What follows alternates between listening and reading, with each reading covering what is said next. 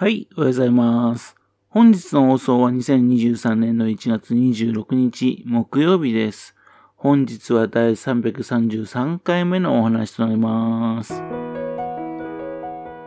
のチャンネルは福島県郡山市在住の特撮アニメ漫画大好き親父のぴょん吉が響きになったことをだらだらと話をしていくという番組です。そんな親父の独り言を気になりまして、もしもあなたの心に何かが残ってしまったらごめんなさい。悪気がなかったんです。不幸にもこの番組に興味持ってしまったら、ぜひ今後もごひいきのほどよろしくお願いいたします。昨日はですね、面白いサイトを見つけてね、見入ってしまいました。消えた映画館の記憶というサイトです。検索するとですね、出てきますんでね、ぜひ見ていただきたいと思うんですよね。これはですね、サイトと言いましてもね、ウィキっていうものを使ったものです。シーサーウィキ。ね、そちらの方でね、公開されているものなんですね。カンタっていう人はですね、日本中の映画館のね、どこにあるのかなとかね、いつあるのかなと、その情報を集めたものなんですよ。時代的に約100年前のですね、1925年からですね、現代までですね、約、約5年ごとにですね、日本のどこに映画館があったのかね、それをまとめてあるんですね。左側のね、年代の方をクリックしますとね、県ごとにね、どこの地方にね、えー、何という映画館があったのかが出てくるんですよ。例えば1920年代ですけどね、あの、チャーリーズ・チャップリン、それとバスター・キートン、ハロルド・ロイドとかいうね、世界の三大喜劇王が誕生した頃です。またあと、メトロポリス、月世界旅行などですね、特撮映画が現れてきた頃です。またあと、蒸気船ウィリーをはじめとするですね、アニメのね、あのミッキーマウスが登場した頃なんですね。その頃ですね、福島県には映画館がどのくらいあったのか、ということがわかるんですよね。市に8巻、それと市以外にですね、軍部、そこのところに21巻があったってことがわかるんですよ。それにしてもですね、当時市ってですね、ね、福島市と若松市だけだったんですね。まだ郡山市もね、弱木市も存在していないということをね、知っただけでもね、へえーと思っちゃうんですがね。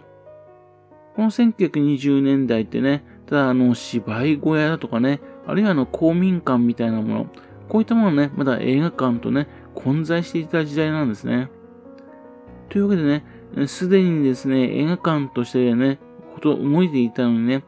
まあカウントの仕方によってね、まだ映画館になっていないっていうところもあるみたいなんですね。例えば、今年109年目となりますね、本宮市民にあります本宮映画劇場。このリストのね、1920年代の時にはですね、まあ出てきてないんですよね。1943年のね、映画館っていうのね、ね名称になった時、その時以降は載ってるんですよね。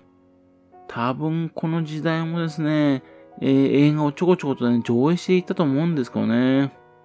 その一方ですね、例えば原町市にあります朝日座。そちらの方は当時からですね、映画館としてね、登録されていたみたいですね。またあと、あの、戦前っていうことでね、カラフトだとかね、台湾とか朝鮮とかね、満州だとかね、そういったところに映画館になったということでね、その映画館の名前も出てるんですよ。すごいですね。そしてですね、このサイトの右側の方ですけどね、県が元になってましてね、その県をクリックしますね、今度は Google マップのところですね、県のね、地図が出てきまして、そのどこの県のね、どこにですね、映画館があったのかね、そのマークが出てくるんですよ。各ね、あの、映画館のね、名前だけじゃなくてね、細かい住所までね、登録してあるんですね。日本中のどこら辺にね、どんな風な映画館があったのか分かって面白いんですね。例えば自分ね、へえと思ったのはですね、1920年代にね、岩手県の盛岡市、そのね、とこにですね、映画館があったってことですね。高畑勲監督、ね、スタジオジブリの高畑勲監督のね、あのー、ジブリの前ですけどね、セルフ引きのゴーシュっていうアニメがあるんですよ。1982年の作品なんです。宮沢賢治のね、セルフ引きのゴーシュ、これをアニメ化したものなんですよね。その作品の中にですね、アニメ映画が出てくるんですよね。その映画を盛り上げるためにですね、楽団としてね、セルフキットとなっているのがゴーシュ、主人公なんですよ。この部分ですけどね、宮沢賢治のね、小説では出てこない部分の描写なんですよね。というわけでですね、映画を、その映画を見た時ですね、宮沢賢治が生きていた頃、この小説が書かれた頃ですね、えー、賢治がモデルとしたね、盛岡市、そこのところですね、映画館がこんな風にね、身近にあったのかなとね、疑問に思ってたんですね。もしかしたら高畑勲監督のね、間違い、あるいはですね、あのー、わざとね、演出したことなのかななんて長年ね、疑問に思っていたんですね。ですも、これを見るとね、あ、そういうことあり得るな、ってことが分かったわけですね。この映画館のね、マークなんですよね。営業中のところは緑色のピンになってまして、閉館した映画館はですね、赤色なんですね。そしてですね、正確じゃないんですね、ところは、ハテナマークがついているんですね。ですもね、本当にすごい老作ですね。日本中のところにマークつけたわけですからね。例えば福島県ではですね、只見町、ね、あそこのところも映画館2つもあったらしいんですよ。それはびっくりですね。またと、阿武隈山地のね、川内村、そこにも映画館があった時代あるんですね。それから会津田島町、そこにもあったらしいんですよね。まあ、福島県内ね、あちこちハテナマークだらけなんでね、それがどこにあったのかね、調べてね、まあ、このカンタさんのところにね、連絡するっていうのもね、楽しそうだな、というふうに思ってしまいます。そしてね、それぞれの映画館をね、クリックしますとね、おおよそいつからいつまでね、営業していたのかわかるんですね。郡山市のね、バンダイ熱海、そこにも映画館があったんですね。森重久彌さんの主演のね、駅前シリーズっていうコメディ映画があるんですよね。その3作目、喜劇駅前温泉っていう映画があるんですよ。これはバンダイ熱海温泉がね、舞台の映画なんですけどね。それは1962年なんですね。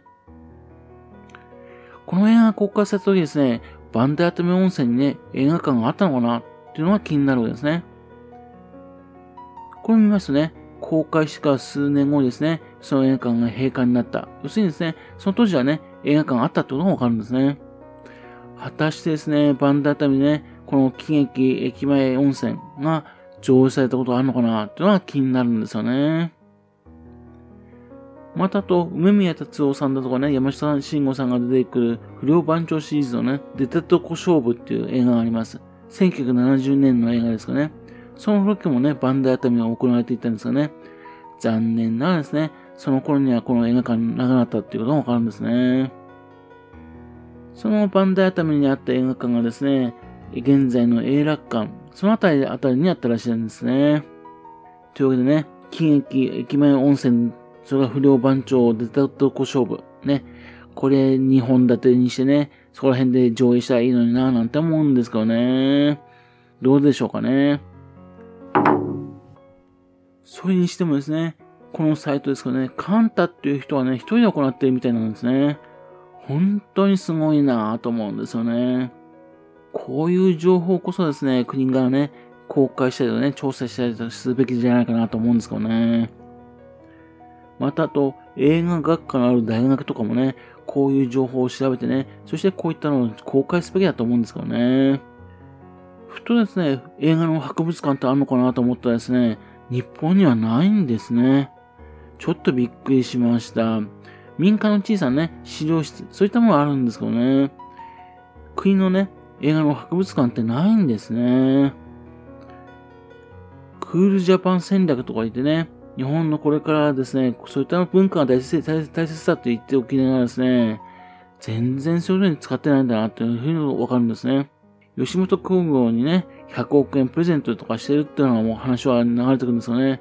こういうところにですね、活動にね、お金費やした方がいいと思うんですけどね。ただこの消えた映画館の記憶ですけどね、まだ漏れてる映画館とかね、今映画館でもですね、間違ってる情報とかもあるみたいなんですね。郡山市のね、浅香町に住んでる高齢の人とか話聞きますとね、朝霞長森の付近にもですね、芝居小屋があってね、そこで映画の上映していたっていう話なんですよ。そういうとこまでね、残念ながら載ってないようなんですね。最近ですね、びっくりしたんですけどね、Google マップですね、朝霞長森駅のね、あたりですね、永徳橋って橋があるんですよね。そのあたりを見ますとね、いつの間にかですね、ガンダラ橋跡っていうの遺跡ができてるんですよ。突然そんなね、ガンダラ橋跡っていう遺跡ができててね、びっくりしたんですね。観光名所みたいになってるんですね。なんだろうと思ったらですね、これはですね、この永徳橋ができる前にですね、木製の橋がかかっていてね、その柱がね、立っていた後なんですよ。その橋をですね、渡るときですね、木製だったんでね、ガンダラ、ガンダラと音が鳴ったんでね、ガンダラ橋って名前らしいんですね。日本中にね、当時あったみたいなんですよ。それがね、この郡橋の公園に、残っていることなんですね。その先ほど言いましたね、ここら辺に映画館があったんだよって言った人はですね、